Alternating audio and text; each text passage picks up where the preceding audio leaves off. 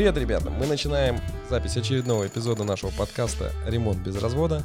С нами, как всегда, прекрасная, великая Олеся Зуева. И великий предприниматель Руслан Шамурадов. В гостях у нас невероятно крутой чувак, Никита. Человек, который придумал отрасль в России по приемке квартир. Он начал этим заниматься несколько лет назад.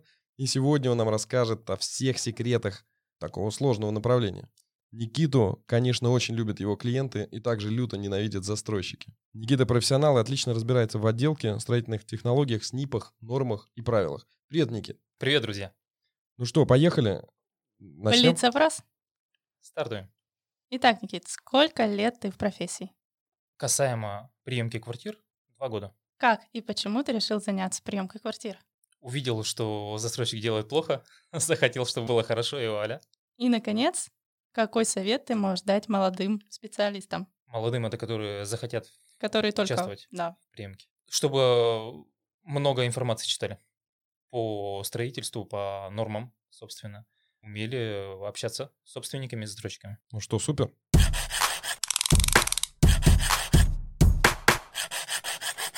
Итак, Никит, в своем подкасте помогаем людям сделать, купить или построить пространство своей мечты для комфортной и счастливой жизни и сделать свой ремонт без развода. Сегодня я предлагаю поговорить о приемке квартир, таунхаусов, коттеджей, узнать, сколько стоит такая услуга и от чего защищает эта услуга. Много ли специалистов в этой сфере, есть ли лицензирование этой рода, э, этого рода деятельности, ну и так далее, и так далее. Я предлагаю сегодня без купюр по-настоящему открыть все твои секреты. Согласен? Нет. Часть, часть. Не все. Везде должна быть тайна определенная. То есть все ты не расскажешь? Нет. Вот так. Ребята, мы его не выпустим, пока он не расскажет все. Боюсь, боюсь. Зачем нужна приемка квартир? Приемка квартир — это мероприятие, которое направлено на выявление дефектов от застройщика. То есть э, те дефекты, которые он допустил при строительстве квадратных метров. После осмотра Получается, застройщик э, получает акт осмотра на руки со списком замечаний, которые мы нашли, и устраняет их в течение определенного времени. В течение определенного времени это времени регламентировано как-то или нет? В гражданском кодексе до 45 рабочих дней прописано. Но вообще, если э, приемка осуществляется и рамки по договору еще ну, как бы не пройдены, то в пределах этих рамок э, застройщик тоже имеет право устранить замечания. Скажи, а эти рамки, они стандартные, либо они прописываются в договоре? Вообще, какой срок дается на то, чтобы успеть принять квартиру, чтобы она автоматически, ну, как я слышала, автоматически не стала уже принятой. принятой.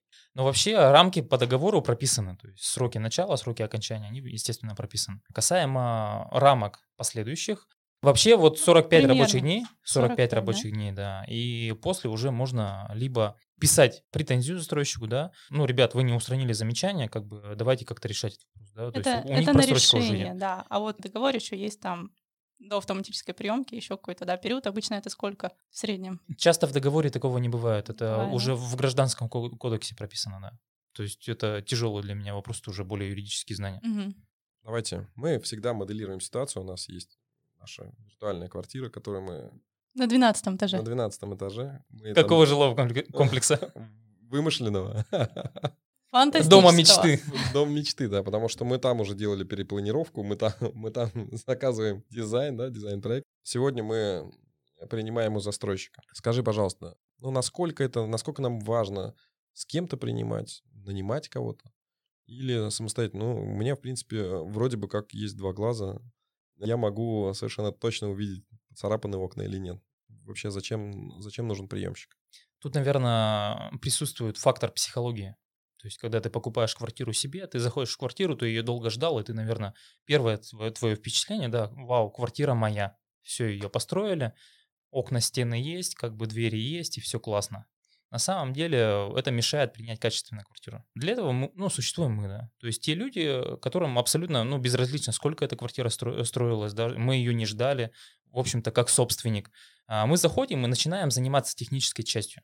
То есть мы делаем предварительный осмотр и начинаем прям по полочкам разбирать все виды работ, которые сделаны, и смотреть качество работ.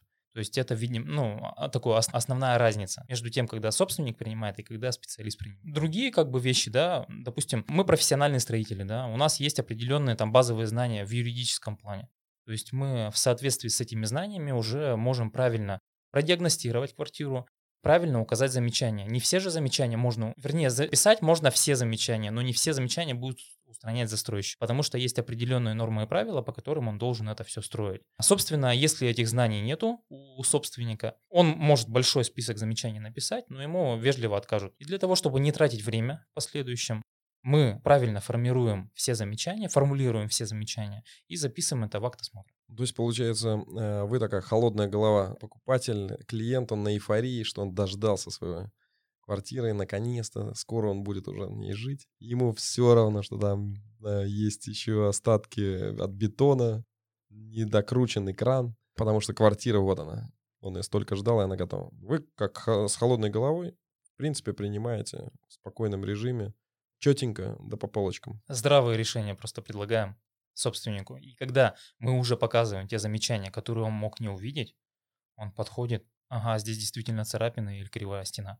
И тогда он начинает задумываться, ну, наверное, пока еще не готова квартира, нужно еще немножко подождать, и тогда, когда уже все сделают, можно будет эту квартиру принять. А были ли случаи, когда застройщик отказывался устранять какие-то вещи, говорил, нет, это там норма, или это, нет, это я не буду делать. Вообще, как с этим быть? Очень часто такие случаи возникают, но это не говорит о том, что застройщик прав. Люди все устроены так, что ну, когда они что-то сделали, переделывать не хочется.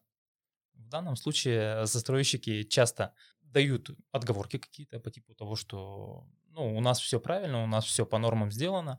Мы записываем те замечания, которые не проходят по нормам. То есть мы не делаем дурную работу какую-то, мы а, выдаем правильный список замечаний. То есть к любой строчке, которую мы прописали в акте, можно рядышком поставить нормативный документ. Номер документа, на который можно сослаться по переделке замечаний. То есть если даже человек сам принимает, да, застройщик может его уговорить или доказать, что как бы это не нужно переделывать. Придирки какие-то мы не будем. Да, в нашем а со случае... специалистом, да, со специалистом такое не прокатит. Не прокатит. А скажи, пожалуйста, есть ли различия между приемкой под чистовую и под черновую разные вещи или нет? Смысл один и тот же, но при чистовой отделке, естественно, больше работ, которые нужно проверить, да, и более подход такой скрупулезный должен быть, более детальное рассмотрение, потому что чистовая отделка, она подразумевает то, что собственник заезжает, ставит мебель и потом живет с этим. Соответственно, потом, когда он проживать начинает, он уже видит вот эти всякие неровности, там царапины, где-то там плинтус до конца не дошел и прочие вещи. По черновой отделке там все проще. Там э, мы сугубо строительные какие-то вещи проверяем. То есть ровность стен, ровность полов, а, отсутствие механических дефектов на готовых изделиях, например. То есть это окна либо двери. Также проверяем вентиляцию и инженерку, если она есть. Но чаще всего она есть. То есть это электрика, вентиляция и сантехника. У меня один вопрос. Окей, вот пластиковый стеклопакет.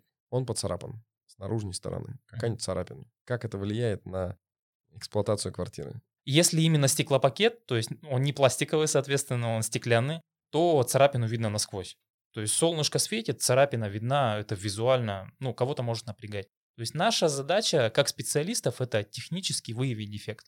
А собственник уже сам принимает решение, а серьезно это замечание для него или несерьезно. Собственно. Что касается пластиковых рам, да, по большому счету, если какие-то мелкие царапины будут снаружи, никак не повлияет. Но бывают и сколы. Сколы на раме влекут за собой э, аномальный участок, и там это место может просто промерзать зимой. Окей, есть царапина. Я как покупатель говорю, почему? Я заплатил за квартиру. Там не должно быть никаких царапин. Убирайте. Все это... верно. Есть нормативный документ, который регламентирует качество изделия готового, качество монтажа этого изделия, в том числе и по окнам. Царапина на окне, это не проходит по нормам? царапина на окне, если это с внутренней стороны совершенно точно не проходит по нормам. С наружной стороны тоже не проходит по нормам, потому что это то же самое изделие. Но по факту собственник может сказать, нет, мне это как бы безразлично абсолютно, и мне не нужно это переделывать. Если квартира находится где-нибудь на высоком этаже, конечно, царапина не будет видно. Ее будет видно только тогда, когда человек, собственник, будет мыть окна, да, с наружной стороны залезть. Царапина, ну ладно, через годик снова ее увижу, как бы ничего страшного потерплю. Страдания не очень Не очень, не очень велики, да. А если уже углубляться в этот процесс, да, окна тоже бывают разные. Есть окна деревянные, есть окна ламинированные, допустим, да. То есть либо белое окно, да, и там царапина, ну, не страшно, можно просто заполировать. А есть дорогие окна, ламинированные окна, там, где можно нанести эту царапину, ее просто не восстановить уже. Но что касается наружной стороны квартиры, оно, конечно, беспокоит, но не в такой мере, как внутри. То есть снаружи мы осматриваем все примыкания обязательно, чтобы там все герметично было. Ну и каких-то грубых, там, серьезных замечаний по типу сколов. А вот а, если сейчас мы возьмем нашу виртуальную квартиру, представим, что вот а, человек, который решил сэкономить, говорит, нет, я вот подойду с холодной головой и пойду сам все проверять, какие приборы ему понадобятся. О, мы сейчас с вами зависнем на приборах, ну, на те, списке. те, которые скажем, доступны и может использовать любой человек, у которого нет там специального образования либо лицензированного. Есть определенные вещи, которые можно визуально осмотреть, есть э, вещи, которые только с приборами можно осмотреть. А в данном случае я рекомендую, допустим, если человек сам пошел и занимается приемкой, да, осмотреть визуально готовые изделия как раз, то есть это окна, двери, какую-то сантехнику, допустим, если она есть по договору и она установлена, ну и, собственно, чистовую отделку, если разговор идет о чистовой отделке визуальный осмотр, он в первую очередь. Потому что когда ты живешь в квартире, ты видишь эти дефекты, с ними сложно мириться. А потом уже более детальные какие-то вещи. Но я бы посоветовал проверить электрику. Электрику можно проверить тестером электросети. То есть специальный приборчик, который показывает ноль фаза, а, и чтобы УЗО там срабатывала кнопочка есть. Он стоит достаточно дешево, поэтому его ну, стоит приобрести, прежде чем идти на приемку квартиры. Взять уровень двухметровый скорее всего, не понадобится потом в процессе эксплуатации помещения. Но это тот прибор, который не требует сертификации, и он может решить проблемы с ровностью стены полов. Зайти, допустим, в интернет и посмотреть, какие стены могут быть отклонения по стенам, да, условно, то можно найти эту информацию нужную и просто проверить по квартире ровность плоскостей. Потому что если эти стены и полы ровные, можно ну, очень много сэкономить денег. А если стены будут кривые, то там ну, Руслан, наверное, знаешь, да, по штукатурке там одну комнату заштукатурить уже раз там 15 тысяч уже нету. Это только на материалы, без работы. То есть можно сэкономить так. А так, вентиляцию можно листочком проверить, если ты самостоятельно идешь. У нас, конечно, оборудование другое совсем. Ну, это такие вот общие черты, да. Это основном... ты не проверишь нормы какие-то вентилирования. То есть можно листочком, да, она работает, но мы не можем понять, как. Еще я знаю, что ровность стены можно фонариком проверять. Можно фонарик Это поверхность. Взять, да? Это поверхность стены. Поверхность. Отклонение, местные неровности и вертикальное, горизонтальное отклонение сложно определить. Даже если стена, условно, она с наклоном, и ты светишь фонариком, она может быть плоская, без всяких этих бугорков, но она завалена очень много. Особенно кирпичная стена, она такая пузатая бывает, да. Ну, это не только кирпичная стена. Не только кирпичная. Блочная стена из гипсокартона, стены, потолки. Это все зависит от поверхности стены. Если фонариком смотреть, то это поверхность, качество подготовки поверхности. Это качество, наверное, уже там, не знаю, штукатурки, ну, какой-то вот уже конечного какого-то, это уже чистовой отдел. Предчистового, можно, да? Предчистовой. результата, скажем так, mm-hmm. да. То есть есть штукатурка, есть шпаклевка, есть чистовая отделка. Штукатурка — это ровность, поверхностей, условно, ровность поверхностей. Шпаклевка — это гладкость поверхности. Я все пытаюсь понять об одном. Ну, есть эксплуатационные свойства плитки, и царапина, она не нарушает этого, этого свойства. Как и, собственно, на ламинате, например. Где это прописано? Что за документы, где прописано, что не должно быть царапин? Или какое-то количество царапин допустимо? Какое-то количество царапин недопустимо, но потому что всегда должна быть погрешность в этом мире. Погрешности в данном случае нет никакой. Есть определенное восприятие, да, там маленькая-маленькая царапина или большая царапина, да. При приемке в первую очередь ты э, осматриваешь визуально, да, если, допустим, по малярке есть определенные нормы, готовым изделиям, ну, это априори, это нов, новое жилье, не эксплуатировалось это жилье. Соответственно, вся чистовая отделка должна быть без механических дефектов, так же, как и готовые изделия. Ну, то есть это примерно, ну что, окей, мы приходим, мы видим, царапина есть. Застройщик говорит, ну, ребята, ну тут же стройка была все-таки, да? Ну, поцарапали немножко, ну, в углу, ну, не видно, шкаф поставить, будет все в порядке. Так, так не работает. Так не работает. Если застройщик берет э, проект, да, разрабатывает, и в нем чистовая отделка, значит, он должен провести те мероприятия для того, чтобы эта чистовая отделка оставалась в, в товарном виде к тому моменту, когда квартира сдается, собственно. Если ты не можешь этого сделать, зачем ты занимаешься чистовой отделкой, тебя никто не обязует, ты пытаешься на этом заработать. Если не можешь, пожалуйста, сдавай черновую отделку, причистовую отделку. Мне кажется, чем больше будет правильной приемки квартир применением или с привлечением специалистов узких, то через какое-то время мы увидим гораздо более высокий уровень качества сдаваемого жилья, а значит, это повышается цел, в целом качество отрасли значит, строители будут вынуждены делать лучше изначально. понимая, что уже приемка будет непростая, и уже так просто не, не примут с царапинами. То есть вы повышаете, вы повышаете уровень отрасли строительной. Вы как санитары леса. Это крутая штука, между прочим. На это и расчет. Сейчас мы занимаем очень маленькую часть рынка, на самом деле, очень маленький сегмент. Очень много квартир сдается. И собственники просто, ну, большинство собственников даже не знают, что такая услуга есть. И это, этот рынок, он развивается, и специалистов становится реально больше. Плачники.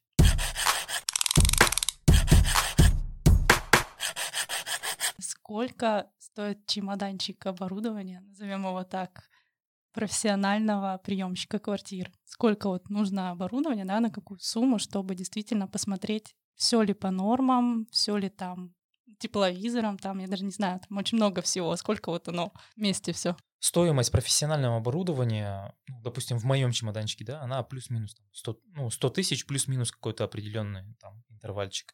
А это стоимость самого оборудования. Если считать то, что на каждое оборудование, которое у меня есть электронное, там, либо уровень, либо поверка, либо калибровка, то порядка, наверное, 140-150 тысяч. Ну, в принципе, каждый может самостоятельно принять квартиру, предварительно потратив 250 тысяч рублей. И предварительно лет 10 поработать в отделке. Окей. Вопрос прост. В нашей жизни все возможно. Скажи, пожалуйста, Никита, юридическую силу какую-то имеет? Вот я, насколько понимаю, вы прошли нашли дефекты, выявили эти дефекты, составили список этих дефектов и пишите претензию, да, скорее всего, застройщику.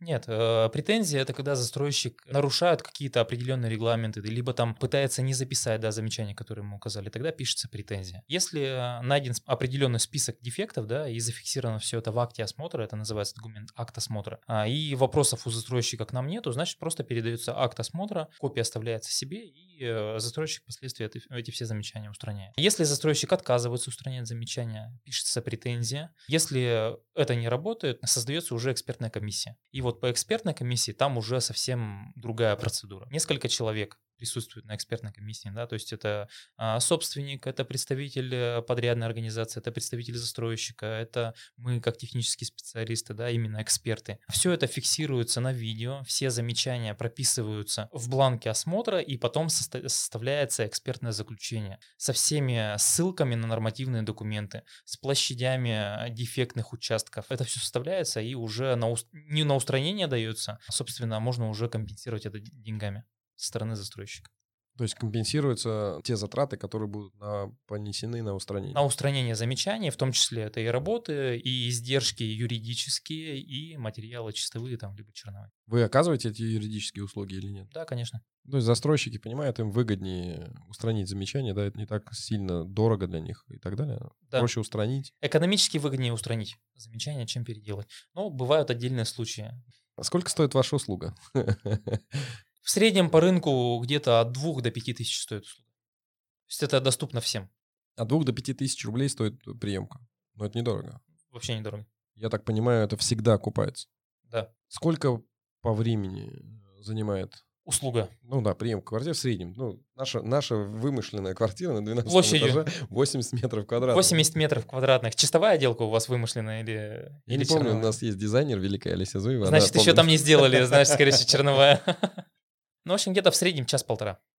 На такую площадь э, приемка квартиры будет занимать час-полтора. А, ну тогда я забираю свои слова назад. Это довольно дорогая услуга, как у хорошего адвоката. Три с половиной тысячи рублей это ну, на приемке квартиры это, совсем это, это массово, это массово. То есть, э, если каждый будет заказывать приемку, то есть априори, да, у тебя есть квартира, ты заказываешь э, приемку у специалиста, это нормальная, нормальная практика, да. Но у нас нету цели заработать на клиентах, у нас есть цель выше, мы хотим уровень качества строительства поднять. То есть это основная цель. Поэтому это не 15, не 20 тысяч. Если мы сделаем 15-20 тысяч, соответственно, клиентов, которые к нам обратятся, будет меньше, значит, это будет не так массово, значит, это не, не будет так бить по карману застройщика, как та услуга, которую мы сейчас предоставляем. То есть у вас это все-таки бизнес-проект или это такой гуманистический? Это не бизнес-проект, изначально это был не бизнес-проект. А сейчас? Сейчас это более в коммерцию перерастает, но при этом мы делаем качественную услугу. То есть и результаты мы тоже видим. Никит, скажи, а ты только в Екатеринбурге принимаешь или еще по другим городам ездишь? Ну, у меня была практика приемок в нескольких городах, то есть я стараюсь расширить географию этой услуги. А на данный момент я принимал в Санкт-Петербурге, в Москве, в Барнауле, в Нижнем Новгороде, Сарапуле. Екатеринбург, соответственно, и близлежащие города. Это Верхняя Пышма, Среднеуральск, Березовский. Ну, я-то тебя видел в Тюмени, и в Челябинске. Точно. Как я мог забыть про эти города? Тюмень там неоднократно мы принимали, да, и в Челябинске тоже было дело. Эти командировки как-то дополнительно оплачиваются? Или во мне дуть проснулся опять? Сколько ты денег зарабатываешь? Это не коммерческий проект. Не коммерческий. Когда ты выезжаешь в другие города, это, собственно, ну, за свой счет ты выезжаешь. Ну, естественно, там оплата определенная проходит, но она какая-то гуманная и обычная, собственно, происходит. Так же, как в Екатеринбурге, например. Условно есть у нас приемка стоимостью 5000, да, мы в другом городе 5000. По факту, получается, билеты туда-обратно, да, проживание, там, питание стоят ну, гораздо больше денег. Ну, собственно, я не один езжу, у меня оператор на такие случаи, поэтому у нас затраты увеличатся вдвойне.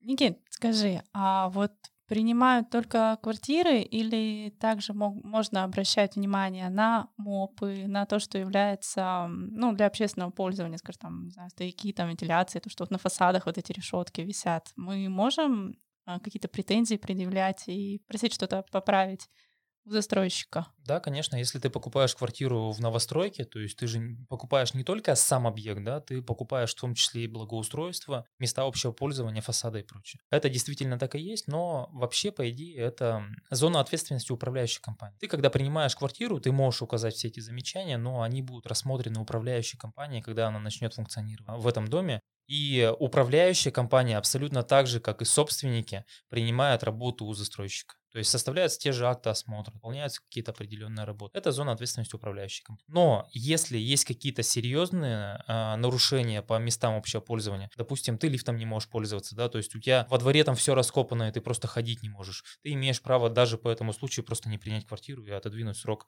приемки квартиры на более поздний. Еще такой интересный вопрос. Вот есть а, 5 лет гарантии, да, примерно дается дому, и если управляющая, скажем, не устраняет или не делает а, гарантийный ремонт в течение всего этого срока и по его окончании, что делать, куда бежать? Ну, опять же, это заявление на имя управляющей компании для устранения, да, первый путь а можно перепрыгнуть его и сразу же экспертизу, значит, для того, чтобы устраняли эти замечания. А устраняет это все через суд, получается, или можно как-то мирным путем? Можно в досудебном сделать? порядке, то есть э, составить экспертное заключение, не передавая его в суд. То есть, вот смотрите, ребята, да, допустим, к управляющей компании. Мы составили экспертное заключение. У нас есть определенные отклонения там или там дефекты, да, которые нужно устранить. Либо вы устраняете их, ну, как бы компенсируете нам просто, ну, условно, экспертизу. Либо мы это подаем в суд, и сверху мы возмещаем юридические а, затраты, э, комп, ну, моральную компенсацию и прочие какие-то моменты. Управляющая компания, либо представитель застройщика, да, они, ну, вернее, застройщик сам, они уже непосредственно принимают решение, как им выгоднее, либо в досудебном порядке решить, либо через суд. На практике-то как чаще всего? Досудебный порядок, я так понимаю, больше или нет? Нет, в практике э, до суда доходит. А в досудебном порядке решаются только вопросы, которые реально застройщик не сможет устранить. Все остальное там, ну, у нас законодательство такое, как есть пути решения, скажем так, разные. Чаще всего приходится уже прибегать э, к таким манипуляциям, скажем так, уже через суд решать, чтобы потом компенсировали издержки. Ну, потому что это, наверное, очень дорого, особенно уже гарантия прошла. И... Нет, в пределах гарантийных обязательств абсолютно как бы этот вопрос решается и в досудебном порядке путем передачи заявления. Кстати, по поводу гарантийных обязательств я хотел сказать. Э, не на все виды работ 5 лет гарантии. То есть у нас есть инженерные коммуникации конструктив, да, 5 лет, чистовая отделка до 3 лет. Вся чистовая отделка это 3 года? Угу. То есть, Даже получается... в квартирах? Да? да. То есть еще раз, давайте мы. Инженерные коммуникации, вентиляция. Инженерные коммуникации, конструктив — это 5 лет. Угу. А чистовая отделка — это 3 года. В течение трех лет, если вдруг я увидел царапину через полтора года? Царапину не докажешь. Окей. Поэтому, кстати, важно принимать квартиру правильно. Если ты принял квартиру и потом есть царапины, ты потом ничего не докажешь. Скорее всего, эти все царапины, даже с наружной стороны, были в результате твоей эксплуатации. Их молодцы застройщики. Были случаи, когда в процессе там эксплуатации буквально там, ну, год примерно, ко мне обратился собственник, у которого я принимал квартиру, и говорит, ну вот помните, да, мы с вами принимали квартиру, все хорошо было, и, ну, на моих глазах появилась трещина на стекле. То есть усадочный процесс, видимо, стеклопакет чуть-чуть где-то либо криво стоял, либо какой-то скрытый дефект там под штапиками в раме внутри был, который мы ну, просто не могли э, заметить чисто теоретически, потому что это скрытый дефект. Появилась трещинка, и она разрослась в большую трещину, и после этого только собственница решила обратиться в управляющую компанию, ну, там, э, к застройщику для устранения замечаний по гарантии.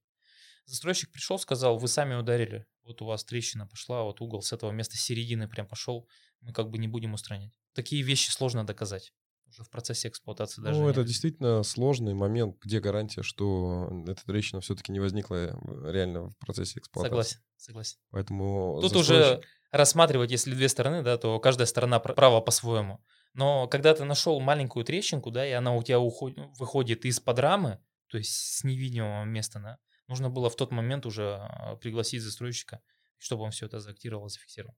Никит, скажи, пожалуйста, только ли у больших застройщиков э, существует приемка? Если это небольшой застройщик, частный застройщик, девелопер, строит коттеджи, каркасное домостроение, не знаю, таунхаусы и так далее, там как с приемкой вообще это существует? Все то же самое. Все то же самое. Я более того скажу, э, мы принимаем не только квартиры, мы принимаем и коттеджи, и паркинги принимаем, и коммерческие помещения принимаем и локеры принимаем. То есть все вот эти вот объекты, скажем так, недвижимости, да, определенные, а, они должны проверяться и проверяться в, со- в соответствии, строиться, вернее, в соответствии с нормами и строительными правилами. Все строится, все принимается. А скажи еще, пожалуйста, а, приемка существует, ну вот у вас как услуга и вообще приемка только от застройщика или, например, мы получили квартиру черновую, мы сделали ремонт, и после этого нам тоже нужно принять ремонт уже у строительной бригады или у строительной компании, уже небольшой, частный, может быть, может быть, у самозанятых ребят, которые делают ремонты. Такого рода услуга тоже существует или нет? Да, такого рода услуга существует. Она не так сильно распространена, но тем не менее она есть. Процедура немножко отличается от приемки от застройщика. То есть, если застройщик получает деньги, допустим, да, наперед и строит без участия собственника эту квартиру. Здесь немножко по-другому. Здесь э, собственник оплачивает деньги за этапы работ, и мы периодически принимаем либо допустим, этапность работы. То есть подготовку сделали, например, мы пришли, проверили, ага, как бы все классно, все, можно там внести следующий аванс, к примеру, да. Стройка уже прошла, собственно, и узнали об этой услуге, да, то они обращаются к нам, и мы уже в совокупности со стоимостью разбираем. То есть не просто пришли, ага, тут там дефект, там дефект, да, а мы в совокупности э, с расчетами, со сметой определяем, правильно они сделали или нет.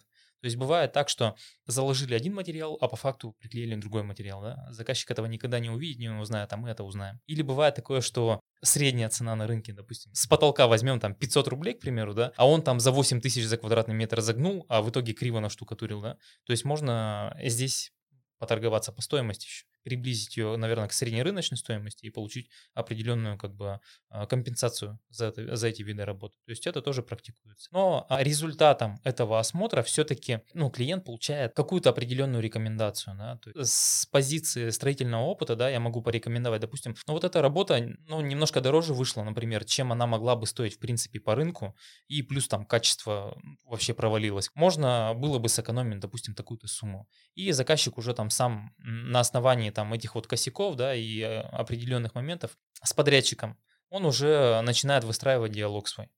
То есть э, бывают такие случаи, но это очень маленький процент. То есть, То есть эта услуга не развита, пока нет не такого развита. спроса, потому что из того, что я сейчас услышал, это целое ну, отличное такое сочетание. Это, по сути, это независимый надзор над строительным процессом. Как это происходит у больших глобальных подрядчиков и заказчиков, генподрядчиков. Да, есть независимый э, вы, осуществляя этот надзор, э, контролируете качество исполнения работ, применение тех самых материалов, которые были заложены в дизайн-проекте или в смете, и, собственно говоря, экономите таким образом деньги. Да, все верно. Ну и что дальше? Окей, вы приходите и говорите, нет, это штукатурка, нет, неправильно, не по нормам, здесь отклонение там не 3 миллиметра, а 5, поэтому нужно переделать, ну и так далее. Ну, поспорили, поспорили. Открыва... Открываем сначала смету. Выполнялись ли работы по штукатурке?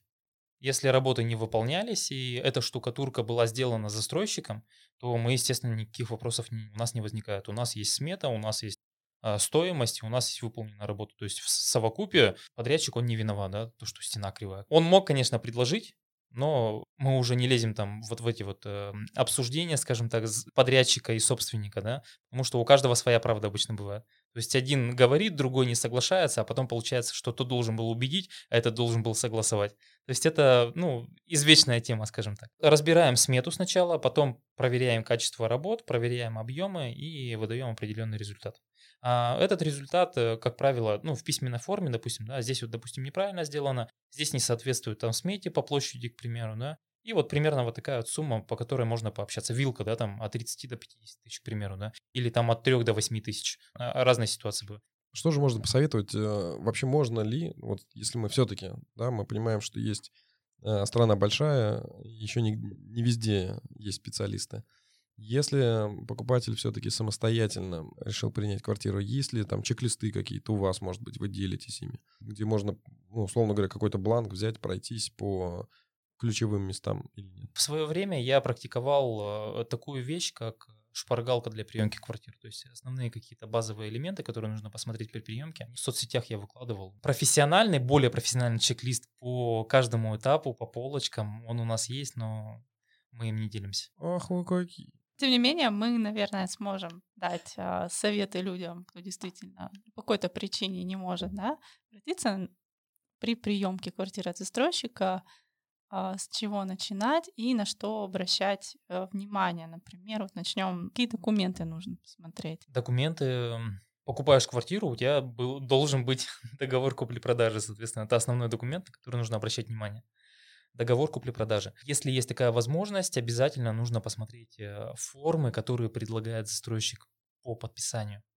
Когда застройщик э, выполняет свою часть договора и готов выдать квартиру в готовом состоянии, а, нужно посмотреть форма акта осмотра, форма акта приемки. Да? То есть вот эти документы обязательно нужно проверить. Также нужно проверить э, застройщика, ну, как он строит вообще, какая у него история да, строительства. То есть плохой застройщик, хороший застройщик, это тоже немаловажно. Чтобы не случилось так, что ваш дом остался недостроенным, и вы потом не ходили и не рвали волосы себе на голове. Почему я купил здесь, а не там, к примеру. То есть это важный момент.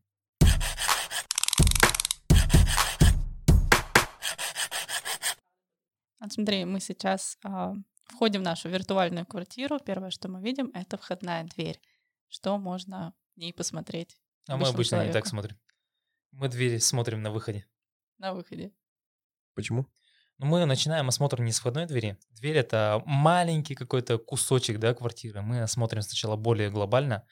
А, и после того, как мы глобально осмотрели, мы уже начинаем досматривать, скажем так, эти маленькие детали. Начинаем мы осмотр с плоскостей. То есть геометрия это прямо база. Стены, полы ровные, все хорошо. Погнали дальше по чистовой отделке, если она есть. А, обои, ламинат, потолки, все хорошо. Погнали на окна. Окна, они поменьше, чем стены, поэтому окна. А, после этого радиаторы и электрика.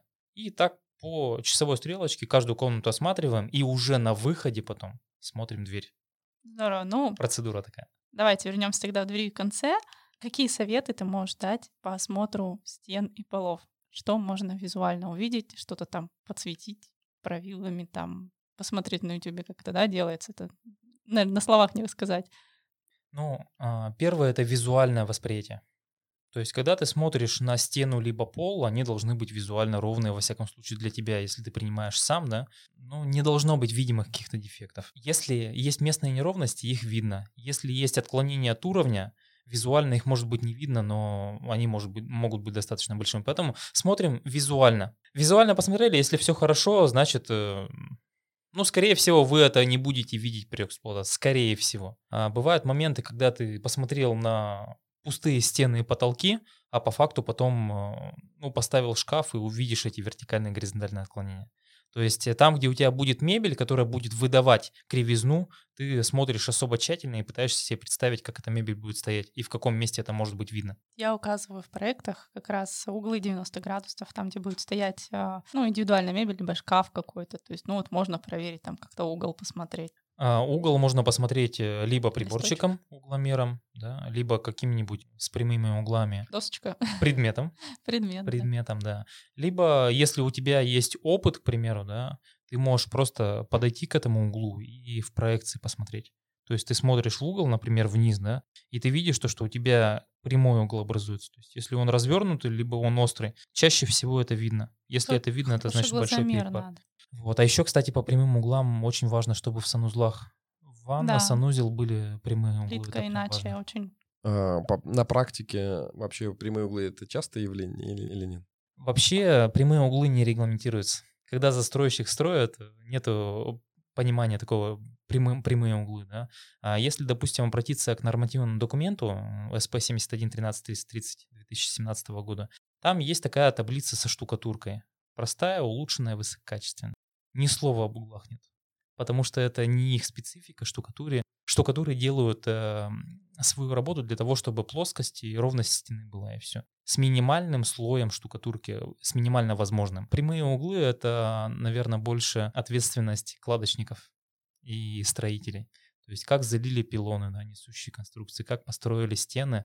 А у них есть нормативные документы, которые регламентируют диагонали помещений, да, то есть диагонали должны совпадать, ну, у них там есть определенный промежуток небольшой. Если он превышает нормативное значение, вопрос в акт записывается и напрямую кладочникам. Ну окей, кладочником. Это потом выравнивается штукатурами все равно. В любом случае выравнивается штукатурами, да, и штукатуры, ну, соответственно, дополнительные объемы берут, перештукатуривают и получают за это деньги. То есть понятно, что кладочники там не будут разбирать там несущую стену. Там. Ну, кстати, бывают такие возможности, то, что можно просто стену снести и поставить заново.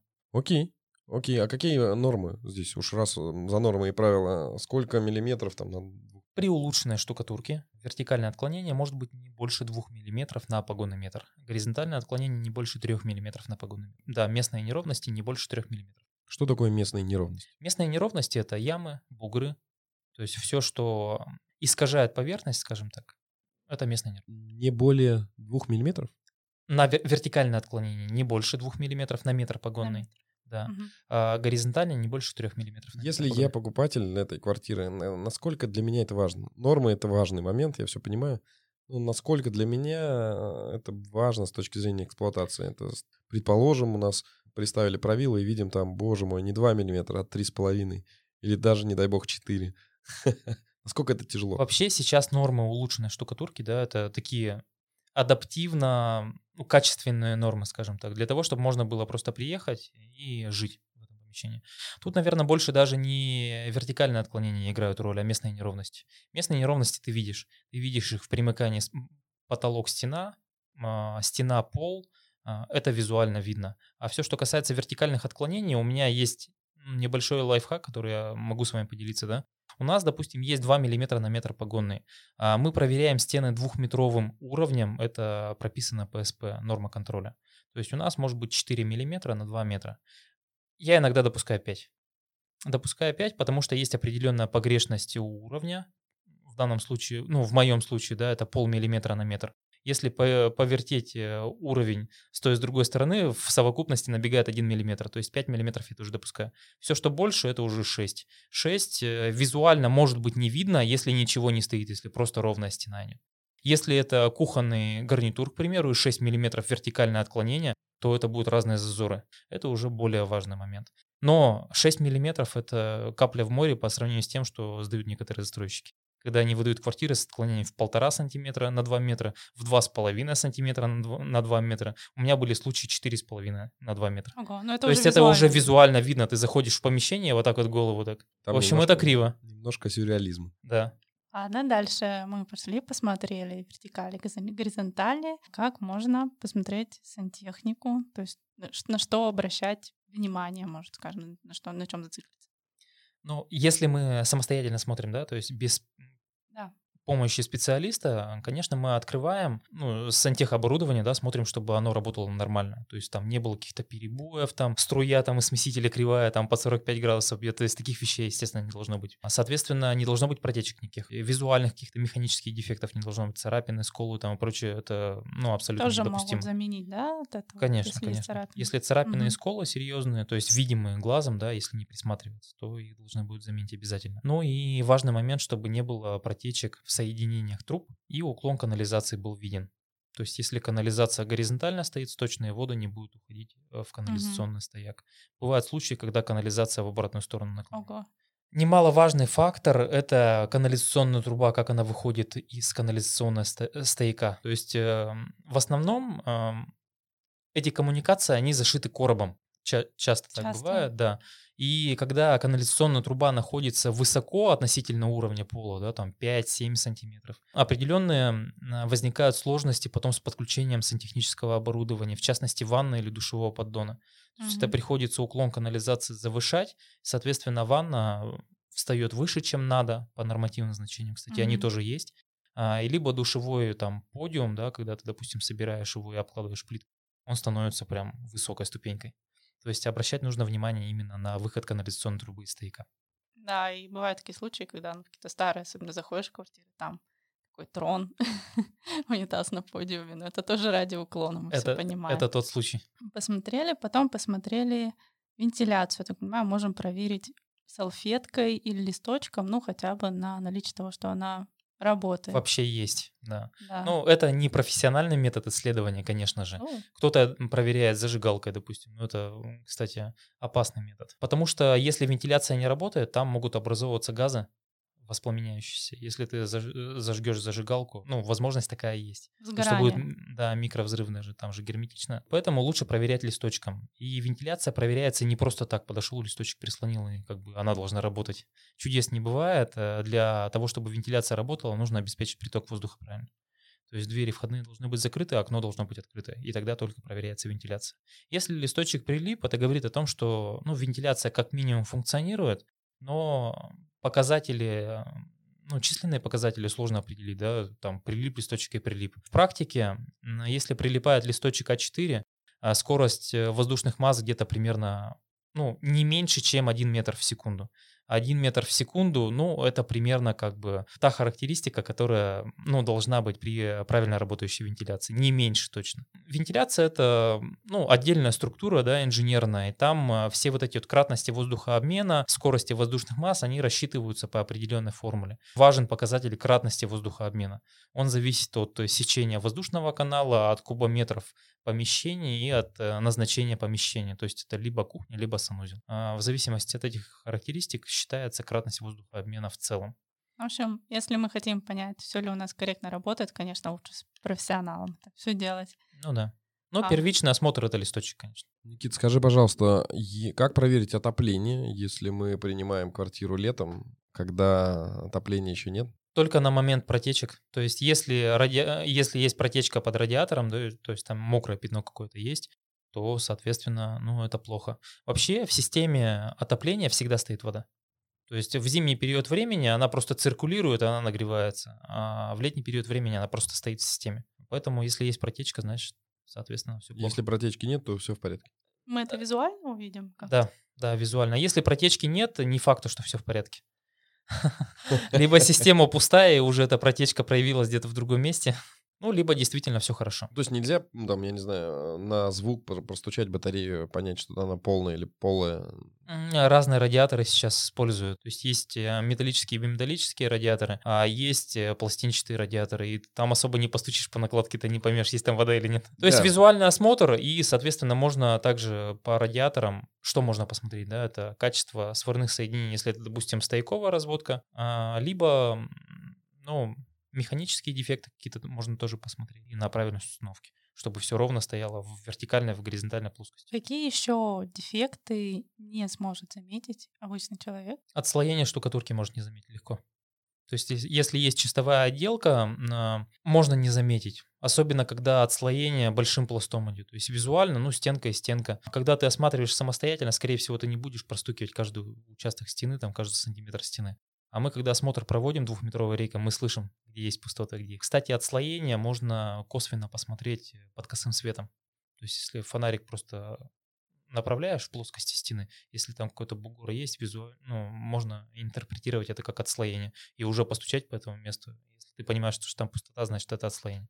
Окей, если мы э, простучали штукатурку, слышим, бухтит, что замена штукатурки. Да?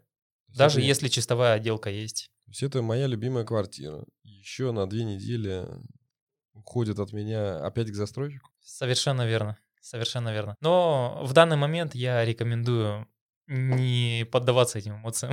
Это жестоко. А если вот человек действительно на эмоциях такой принял, все классно, сразу подписал, если вот нас уже кто-то послушает, кто уже принял квартиру, а есть ли у него шанс что-то попросить исправить?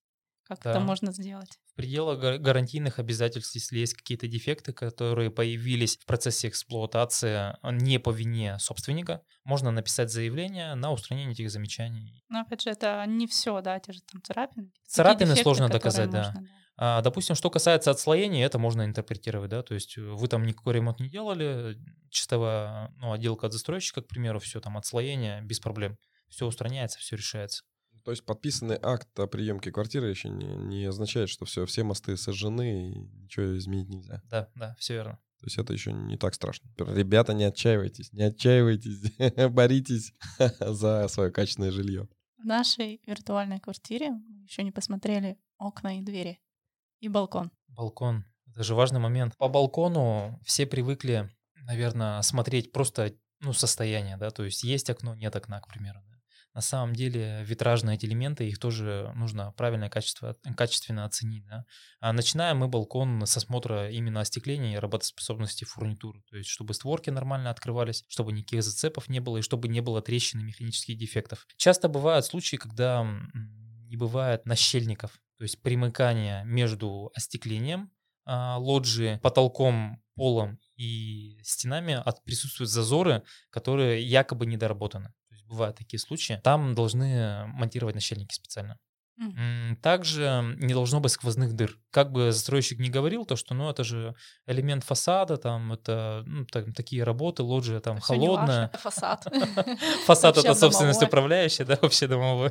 На самом деле не должно быть э, сквозных отверстий, потому что, ну, в зимний период времени, да, когда ветра дуют, будет э, дискомфорт проживания, потому что все эти металлические конструкции, они будут свистеть и шуметь а это уже нормативы по санпинам пошли, то есть э, превышение по децибелам уровня шума и прочие какие-то вещи. А, поэтому все вот эти примыкания не должны быть, э, ну, не то чтобы герметично прямо заделаны, да, но должны, э, ну, определенные прослойки быть. А что касается окон, ну, мы, по-моему, проговорили, да, в начале по поводу царапин, как раз мы окна разбирали, то есть сколов, царапин не должно быть, створки, балконных дверей и оконных конструкций должны свободно абсолютно открываться, без всяких зацепов. И это показатель того, что окна поставлены качественно. Ну и двери также, да, мы потеркали, посмотрели. Там важно, чтобы не было механических дефектов, важно, чтобы уплотнители все стояли, важно, чтобы замки открывались, закрывались, ну, чтобы визуально это все хорошо и качественно выглядело.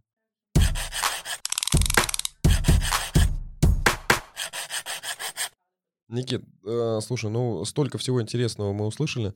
Скажи, пожалуйста, твои общие ощущения вот за эти два года, пока так внимательно вы следите за застройщиками.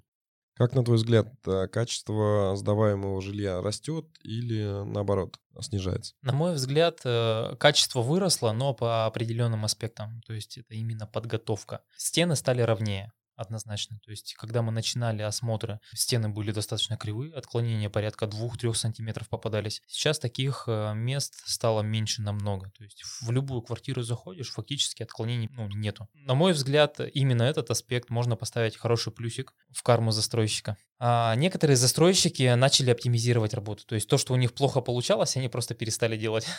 С моей точки зрения, это тоже, наверное, больше плюс, чем минус, чтобы не тратили материалы и потом собственники не тратили лишние деньги для того, чтобы демонтировать это все. Ну, например, это что? Откосы подоконники, к примеру. Перестал кто-то делать стройщиков в предчистовой отделке.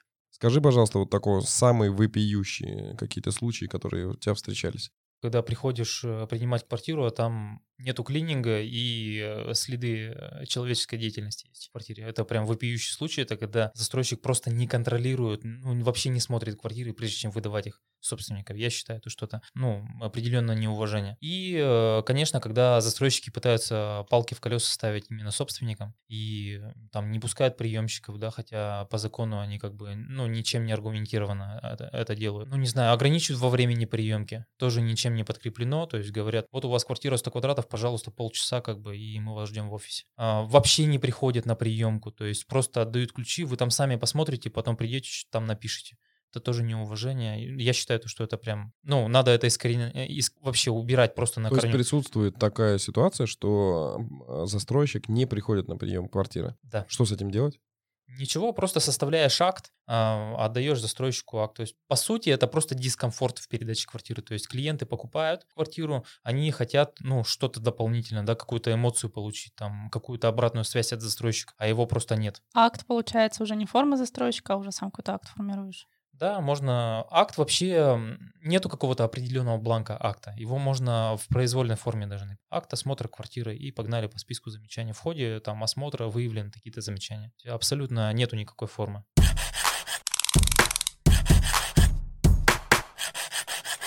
Ну что, уважаемые друзья, давайте резюмировать. Мы сегодня узнали от Никиты, как же правильно производить э, приемку квартиры от застройщика. И для того, чтобы мы резюмируем да, в конце, начинать надо не с э, входной двери, не с мелочей, не с царапин выискивать, а смотреть крупно-блочно. Да, мы сегодня узнали, что лучше для себя производить этот осмотр по часовой стрелке, посмотреть на крупные узлы, посмотреть сначала на стены, примыкание стен, стены, потолки, посмотреть, есть ли там отклонения, обратить внимание на геометрию, потом уже ну, посмотреть общий контур, потом мы выходим на балкон, если присутствует балкон или лоджия, смотрим, как там э, работают механизмы, окна, э, нет ли там зазоров, которые могут впоследствии мешать и создавать дополнительные шумы. После чего мы заходим уже в, по всем комнатам, идем еще раз по часовой стрелке, смотрим на двери, окна. Особенное внимание мы уделяем санузлу, где нам надо обратить внимание на углы, чтобы был 90 градусов. Мы внимательно смотрим, чтобы был уклон по всем э, канализации, трубопроводы. Смотрим обязательно сантехнику, санфаянс, чтобы все было закреплено, ничего не болталось, не было царапин, видимых повреждений. И особенно посмотрите, нет ли там подтеков. После чего, ребята, обратите внимание на вентиляцию. Посоветовал нам Никита. Потому что инженерные коммуникации это важнее, чем э, внешние даже там двери и окна, которые легко заменить. А вот с вентиляцией сложнее. Не, потруди... не поленитесь, а потрудитесь проверить вентиляцию. Это очень важный момент, который влияет на ваше здоровье. Обязательно проверьте пол, уклон. Обязательно смотрим электрику, проверяем розетки проверяем их, их наличие, их функционально работают они или нет. Входная дверь в конце, э, как бы это странно не звучало, но входную дверь мы смотрим в конце. Обратите внимание, работают ли замки, открывается, закрывается, есть ли там все уплотнители. После этого мы еще не закончили осмотр квартиры, потому что мы выходим, смотрим место общественного пользования, все ли вас там удовлетворяет на том пути, пока вы идете от лифта к своей квартире. Если вам там что-то не нравится, это также является вашей приемкой квартиры, мест общественного пользования. Не поленитесь, спуститесь на детскую площадку, посмотрите, все ли нравится там, на входной группе, работают ли качели и так далее, и так далее. Итак, ребята, мы сегодня точно узнали, что если нет вентиляции, можно квартиру не принимать сколь угодно долго. Второй момент, мы знаем, что в течение 45 дней должны устранить замечания э, застройщика. Если вы подписали акт о приемке э, квартиры, это не значит, что ваши права закончились на этом. Все, кроме каких-то внешних дефектов, можно ли точно так же направ, в течение трех лет по отделке, пяти лет по конструктиву предъявлять претензии или находить точки соприкосновения. Ребята, не надо предъявлять претензии, надо договариваться. Это основная мысль, которую нам Никита сегодня довел.